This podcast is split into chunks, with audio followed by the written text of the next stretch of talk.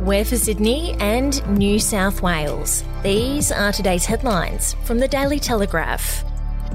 The Sydney mother of a girl with Down syndrome has embraced the successful launch of a children's doll depicting the condition for its potential to show you can live meaningful lives with a disability.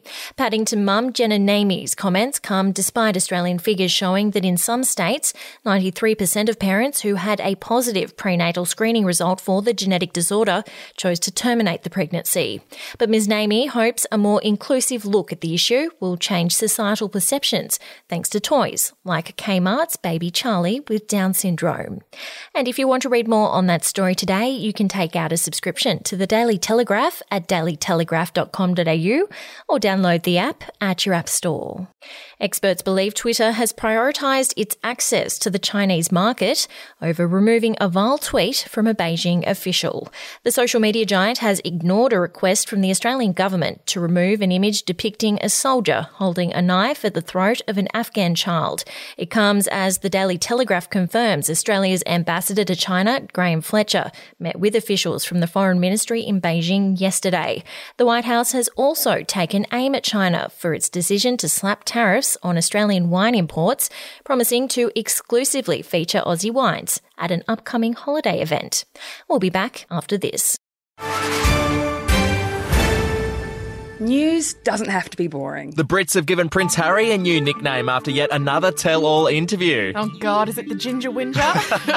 Let the team at news.com.au get you up to speed each day with their podcast, From the Newsroom. A couple were busted joining the Mile High Club. Well, I guess they can't play Virgin anymore. Politics, sport, red carpets, royals. Get all the goss in just a few minutes. Follow From the Newsroom wherever you get your podcast from.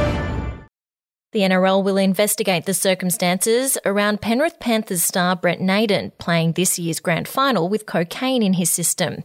Naden has been provisionally suspended after returning a positive sample from a test carried out following the Panthers' grand final loss to the Melbourne Storm on October 25. The NRL Integrity Unit will launch a separate inquiry into how Naden may have broken the game's strict biosecurity bubble to allegedly use the drug while in lockdown. Naden was one of five five Penrith players who were tested by Sports Integrity Australia officials after the game, but is the only one to return a positive sample. And to cricket, Channel 7 is threatening to sue Cricket Australia for many millions of dollars, claiming it was subservience to India and inducements from state governments not COVID 19, which drastically altered the summer schedule.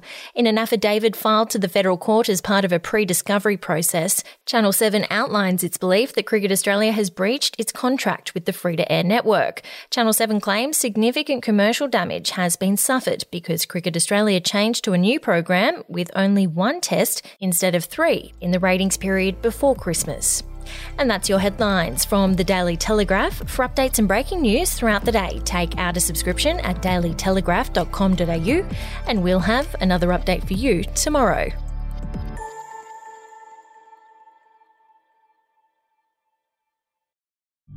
The podcast Faith on Trial looks into Hillsong, both in Australia and the US, and takes both the listener and hosts on unexpected twists and turns in the story of Brian Houston and the Singing Preachers. There are two incidents involving Pastor Brian. The Australian journalists uncovered a litany of alleged criminal behavior in the megachurch. Financial gifts were being given to the leaders of the church. Listen to Faith on Trial Hillsong ad free on Crimex Plus Plus on Apple Podcasts today or wherever you get your podcasts.